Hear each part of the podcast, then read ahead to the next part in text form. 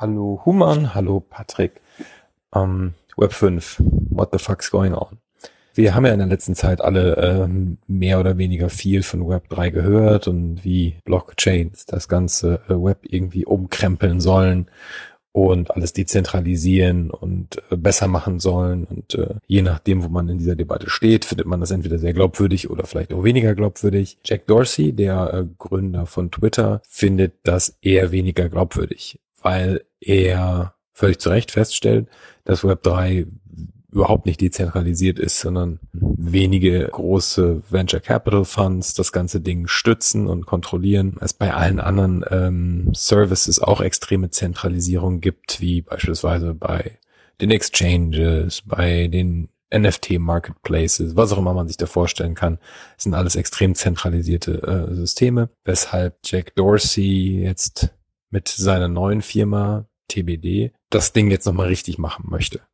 Das heißt, er möchte eigentlich ein wirklich dezentrales Web jetzt dieses Mal bauen. Also nachdem das erste Web, was wir gebaut haben, trotz dezentral benutzbarer Technologien nicht dezentral geworden ist und jetzt Web 3 das auch nochmal versucht und auch nicht dezentral geworden ist, wird jetzt Jack Dorsey mit seinen MitarbeiterInnen äh, das Problem lösen. Sie nennen das Web 5 oder Web 5 weil es quasi das Beste aus Web 2 und das Beste aus Web 3 verknüpfen soll. Einer der weiteren Gründe ist wahrscheinlich, dass die 4, also Web 4 wäre eine schlechte Wahl gewesen, denn die 4 bedeutet, ist in Chinesisch eine Unglückszahl, die würde man nicht benutzen. Um zu verstehen, was die, was die Web 5 Leute da tun, muss man kurz eine Sache wissen. Es gibt ja einen, einen, einen starken Rift, also eine starke, fast, fast Kriegszustände zwischen dem, was wir Crypto nennen. Das ist dieser ganze äh, Web 3 Space, irgendwelche Token, die auf Ethereum oder irgendwelchen anderen Chains gebaut werden und Bitcoin. Bitcoin-VertreterInnen sagen üblicherweise auch, sie sind nicht Krypto. Bitcoin ist nicht Krypto weil sie sich als komplett getrennt davon nehmen. Also auch BitcoinerInnen sagen ja zu diesen ganzen anderen, die sagen nicht Altcoins, die sagen Shitcoins, weil sie davon ausgehen, dass das alles nur halbseidener Betrug und bla bla bla ist. Man kann jetzt in, in weite äh, Analysen einsteigen, warum das so ist. Das hat sicherlich einerseits zu, damit zu tun, weil man glaubt, sich dadurch ein bisschen von diesen ganzen Token-Scams, die so laufen, distanzieren zu können. Das hat aber auch definitiv eine politische Ebene, wo Leute sagen, okay, Bitcoin ist halt die wahre reine Lehre von unserem heiligen Satoshi, der uns äh, deflationäre Währung äh, digital gegeben hat und ihr druckt da einfach eure Token wie die Bekloppten. Das ist ja überhaupt nicht, worum es geht. Äh, ihr seid ja überhaupt nicht deflationär. Wir wollen ja echtes Gold hier bauen. Ähm, ihr, die ganze Krypto-Szene sind ja alles Verräter. Äh, diese Trennung ist wichtig, weil Jack Dorsey auch ein Bitcoiner ist und er auch diesen ganzen Crypto-Space deshalb für, für ziemlich wertlos hält. Er twitterte ähm, auch schon einfach so Dinge wie Bitcoin wird der Welt Frieden bringen, Bitcoin wird äh, alle Kriege verhindern oder, oder äh, unnötig machen und all solche Geschichten. Also er ist voll in dieser reinen Bitcoin-Lehre. Für ihn ist das eben nicht nur ein, eine technische Spielerei oder irgendwas, womit man Geld verdienen kann oder die Zukunft des Finanzwesens. Für ihn ist das sehr, sehr, sehr, sehr viel mehr. Bitcoin wird nicht nur alle Währungen ablösen, sondern weil es alle Währungen ablöst, wird es danach eben auch alle möglichen anderen äh, sozialen, politischen Übel aus der Welt schaffen. Wir müssen das jetzt nicht weiter analysieren, warum äh, das eine etwas skurrile Haltung ist, aber es ist, glaube ich, wichtig, um zu verstehen, was er da tut. Denn was sie gebaut haben, oder was sie jetzt vorgestellt haben, bisschen was ist zwar schon gebaut, aber so richtig funktioniert dafür natürlich noch nichts, ist, dass sie sehr viele Ideen, die so rumwaberten, schon, die es teilweise jetzt schon als, als äh, definierte Standards gibt, und ein paar Ideen aus Web 3 zusammengeschoben haben und das Ganze jetzt Web 5 genannt haben. Die Idee ist, sie benutzen sehr viel sogenannte DID, das sind Decentralized Identifiers, das ist ein seit 2021 definierter W3C Standard, also das kann man auch jetzt schon in normalen Webseiten benutzen. Das ist einfach eine Art und Weise, wie man quasi dezentral die Möglichkeit hat, Objekten einen Namen zu geben, ohne dass sie kollidieren. Das ist ja sonst eine Herausforderung. Also wenn, wenn ich eine Datei anlege und die heißt Steuererklärung und Human legt eine Datei an, die heißt Steuererklärung, dann heißen die beide gleich. Das ist ein Problem. Und äh, im Web machen wir das heutzutage üblicherweise so, dass man halt einen Webserver hat und alle Sachen, die auf Tante CC liegen, sind halt irgendwie meine und alle, die auf Humans Webserver liegen, sind seine, aber das ist natürlich auch noch nicht fully decentralized, weil jetzt brauche ich halt irgendwelche Infrastruktur, die muss mein Kram hosten oder all sowas. Deshalb gab es diese decentralized äh, Identifiers, die mein Game quasi erlauben, so als Einzelperson Dinge zu referenzieren, eindeutig zu referenzieren, ohne eben diesen ganzen externen Shit zu brauchen. Das ist eine ganz wichtige Idee, weil sie halt dadurch Objekte in diesem ganzen Raum referenzierbar machen wollen. Die wollen halt nicht alles in Blockchains kippen, wie es die Krypto-Leute tun würden, sondern sie benutzen etwas, was wir schon vorher als Projekt mal gesehen haben. Also sie beziehen sich nicht explizit darauf, aber es erinnert alles sehr stark dran. Und zwar, das ist Tim Berners-Lees Solid Projekt und Solid versucht Menschen einzelne Pods zu geben. Das heißt, es ist eine Software, die du auf deinem Server laufen lässt und die verwaltet quasi deine Daten. Alles, was dich betrifft, was dir wichtig ist, steckst du in diesen Pod und Leute können diesen Pod von außen anfragen, um etwas zu tun. Die fragen halt an, kann ich Fotos von dir haben und du kannst sie dann halt freigeben und dann gibt dein Pod einer externen Anwendung Zugriff auf die Fotos, die es von dir verwaltet oder auf bestimmte Fotos von dir, die es verwaltet. Das haben sie jetzt nachgebaut. Sie nennen das äh, äh DWNs, Decentralized Web Nodes. Und der Gedanke bei ihnen ist, du hast als Person mehrere Web Nodes. Und zwar einmal hast du, ich sage jetzt mal einen, aber es könnte theoretisch auch mehr sein. Du hast einen Remote Webnode, der irgendwie im Internet steht, der, der findbar ist und du hast auch einen lokalen, zum Beispiel auf deinem Handy und auf deinem Tablet und auf deinem Laptop und so weiter. Und deine lokalen und dein Online- oder Remote Webnode, die synchronisieren sich so miteinander, dass sie irgendwann konsistent sein werden. Das heißt, die sind nicht echtzeitkonsistent. Du kannst auch mit deinem lokalen äh, Webnode arbeiten, wenn du zu deinem Remote Webnode gerade keine Verbindung hast aus irgendwelchen Gründen.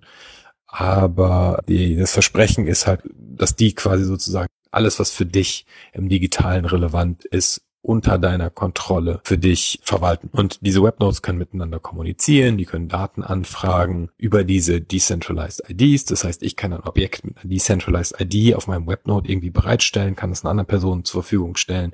Die kann diese ID auflösen, kann dieses Dokument, was ich freigegeben habe, runterladen und dann selber irgendwas damit tun. Zu dieser Idee von diesen Pods kommen dann noch die Möglichkeit, dass man sich quasi gegenseitig authentifiziert. Das heißt, man baut sich halt selber eine Identität auf, auch als die ID, also auch die wäre dann halt referenzierbar über eine äh, Decentralized ID. Und da mischt sich der ganze Bitcoin-Kram ein, denn natürlich gibt es eine Blockchain, weil was ist die Zukunft ohne Blockchains? Die Zukunft hat immer Blockchains. In den Dokumenten von Web 5 ist es die Ion Blockchain, ION. Das ist eine Layer 2 Blockchain, das heißt eine Blockchain, die sich auf eine andere Blockchain draufsetzt oben. Das heißt, die funktioniert nicht ganz alleine, sondern die ist verankert in einer anderen. Und ION ist verankert in der Bitcoin Blockchain. Die Bitcoin Blockchain selber ist ja nicht in der Lage, wirklich viele Dinge zu tun. Die kann halt Bitcoin hin und her schubsen und ähm, die hat jetzt nicht wie Ethereum irgendwelche komplexen Smart Contract Regeln. Ion versucht sowas halt auf Bitcoin draufzusetzen. Und das ist der, der für Leute wie Jack Dorsey sehr wichtige Teil. Das heißt, alles ist verankert in Bitcoin, was ja die Zukunft ist. Deshalb ist es halt auch so ein wichtiger Schritt für ihn, sich von Web3 an der Stelle zu distanzieren. Das heißt, diese Chain wird dann äh, auch benutzt, um irgendwelche Zertifikate miteinander auszutauschen äh, und sich gegenseitig zu authentifizieren und zu signieren und zu sagen, okay, ich vertraue dir, ich vertraue dir und wir haben gegenseitig uns, uns signiert. Oder ich kann sagen, okay, dieser Person kann ich vertrauen, weil Leute sie signiert haben, denen ich vertraue. Also so Web of Trust Ideen, auch sehr altes Konzept, was wir so kennen. Interessant an diesem ganzen Web 5 Zeug ist eigentlich vor allem, dass A, erstens sehr explizit über Vertrauen gesprochen wird. Also wird explizit versucht, Vertrauen aufzubauen und nicht wie im Web 3 Konzept immer gesagt wird, Vertrauen ist doof und wir wollen alle gar nicht vertrauen. Das ist ein interessantes Distinktionsmerkmal an der Stelle. Sonst ist es halt vor allem, wie gesagt, äh, alter Wein in neuen Schläuchen. Also man hat so sich viele Sachen, die eh schon rumschwirrten und ganz realistisch gesagt auch schon nicht funktionieren, jetzt alle nochmal zusammengezogen und versucht damit nochmal was zu machen. Sie haben auch zwei Use Cases bereitgestellt, weshalb man das eigentlich tun möchte. Eine Idee ist zum Beispiel, ich habe mehrere Musikstreaming-Dienste und jetzt lege ich in einem Musikstreaming-Dienst eine Playlist an und alle Objekte in dieser Playlist, alle Songs sind halt eben auch so Decentralized IDs. Die stehen in meinem Decentralized Webnode. Da habe ich die abgelegt, also in meinem Pod quasi abgespeichert. Und wenn ich jetzt einen anderen Dienst benutze, dann kann der bei mir meine Playlists abfragen und weil, äh, weil es halt diese Decentralized IDs sind, kennt der die ganzen Stücke jetzt und weiß genau, wie, äh, welche Stücke ich jetzt in meiner Playlist haben möchte.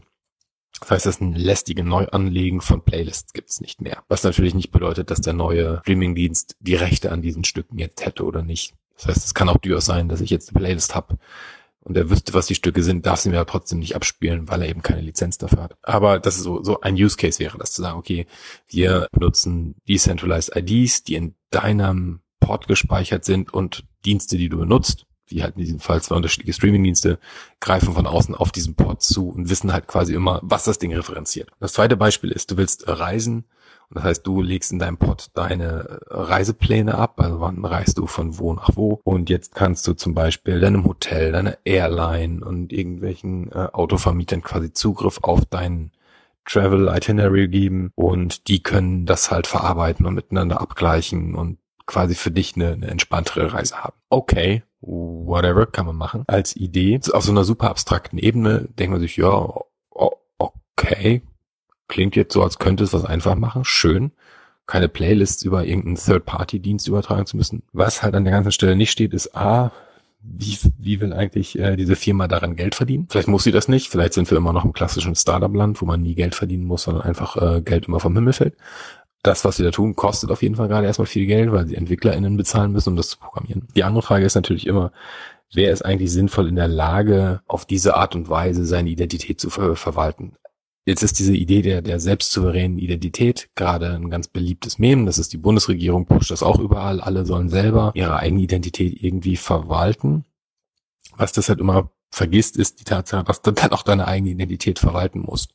Und hier musst du nicht nur deine eigene Identität verwalten, sondern alle deine Daten verwalten und diesen Remote-Pod von dir verwalten oder diesen Remote-Webnode verwalten und deine lokalen Webnodes verwalten und irgendwie auch miteinander das sicherstellen, dass sie miteinander sauber synchronisieren. Das heißt, ob das für irgendeinen Menschen sinnvoll umsetzbar ist, ist eine sehr interessante Frage, würde ich sagen.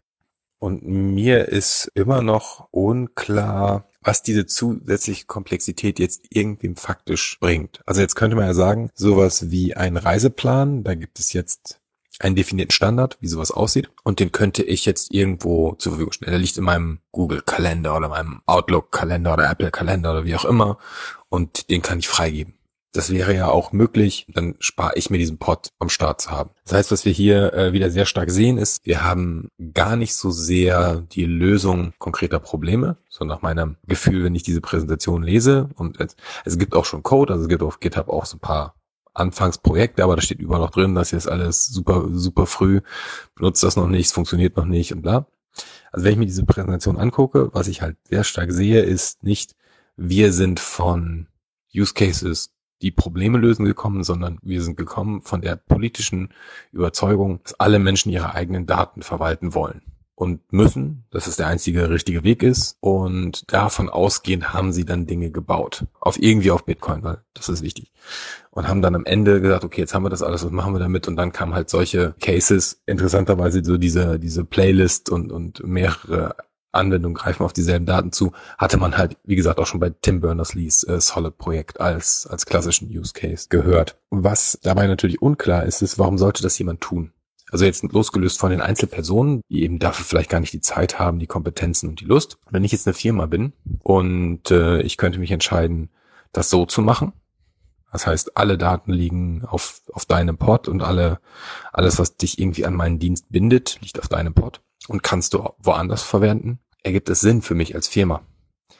Wir wissen, dass es natürlich bei Firmen immer interessant ist, Leute mehr drin zu halten. Es geht ja darum, äh, den Wechsel teuer zu machen oder den Wechsel schwierig zu machen. Und natürlich gibt es immer wieder Sachen, äh, wo gefordert wird, es müsste Standards geben, das auszutauschen. Es steht ja sogar in der DSGVO drin, dass es da eigentlich Möglichkeiten geben sollte, quasi möglichst zu migrieren. Wir wissen aber, dass es halt nicht im Interesse der Firmen liegt. Wenn ich jetzt beispielsweise zu einem Dienst geben kann, der eine, eine ganz tolle UI hat für bestimmte Sachen und wenn ich dann meine Daten gepflegt habe, gehe ich zum anderen Dienst, der kann dasselbe damit machen, der hat alles die, äh, dieselben Daten, aber ist viel billiger, dann ist das natürlich für diesen der teuren Dienst, der die tolle Arbeit geleistet hat, äh, ein großes Minusgeschäft. Der wird das dann halt im Zweifelsfall nicht überleben.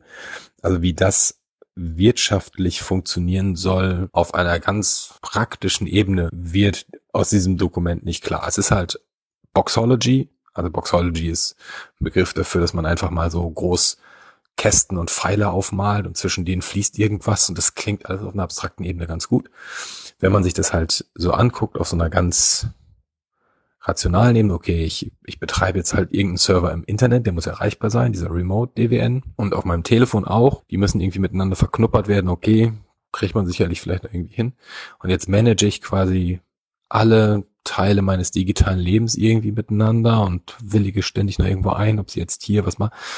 Es ist ja so ein bisschen ähm, die, die Vorstellung davon, wie, wie schön wäre die Welt, wenn Cookie-Warnungs-Pop-ups überall wären. Also ich bin davon jetzt noch nicht überzeugt. Aber was, was es halt versucht ist, ist, es dreht diesen Web 3 alles mit Blockchains und noch mehr Tokens zurück. Es nennt die Tokens auch an den meisten Stellen gar nicht mehr Tokens, auch wenn das, was sie mit diesen äh, dezentralen IDs machen, häufig Tokens sind. Also die werden genauso benutzt, wie man in Blockchains Tokens benutzen würde. Aber es ist halt ein bisschen diesen krassen Web 3 Blockchain, Blockchain über alles Kram ein bisschen zurück abgewickelt und sich dann entweder verhältnismäßig klar Dinge abgeguckt oder äh, unabhängig auf dieselben Ideen gekommen, auch möglich. Ein paar andere äh, Sachen reingesteckt, bei denen man aber auch klar sein muss, dass sie offensichtlich nicht so sonderlich gut fliegen. Also ich weiß nicht, wie viele Leute sich das hier anhören von diesem Solid-Projekt schon mal gehört hatten. Die Tatsache, dass es wahrscheinlich nicht so viele sind, äh, spricht dafür, wie erfolgreich das ganze Ding ist. Es passt halt einfach nicht in die Realität der Menschen und ich glaube, dass dieses Web 5 Ding, so wie es jetzt vorgestellt wurde, eben wieder an der Realität von Menschen, die einfach digitale Dienste nutzen wollen, vorbei geht, weil es halt immer davon ausgeht, du möchtest den ganzen Tag nichts anderes tun, außer deine Daten zu managen und welche Anwendung mit deinen Daten irgendetwas tun. Ich glaube, das ist so eine ganz kurze Zusammenfassung von Web 5. Ja, man muss sich mal angucken, was sie da weitermachen. Ähm, es ist ja schon mal ganz nett, dass sie auf, auf etablierten Standards teilweise aufsetzen. Das ist halt jetzt nicht mehr alles, wir müssen jetzt alles neu erfinden, sondern immerhin haben sie mal irgendwie auch was gelesen. Das ist ja im Web3-Bereich nicht so beliebt. Aber ob das jetzt in irgendeiner Form noch einen glaubwürdigen Case mitbringt, bei dem man auch das Gefühl hat, okay, ich verstehe auch, dass sich diese Infrastruktur irgendwie finanziert und am Leben hält, sehe ich noch nicht.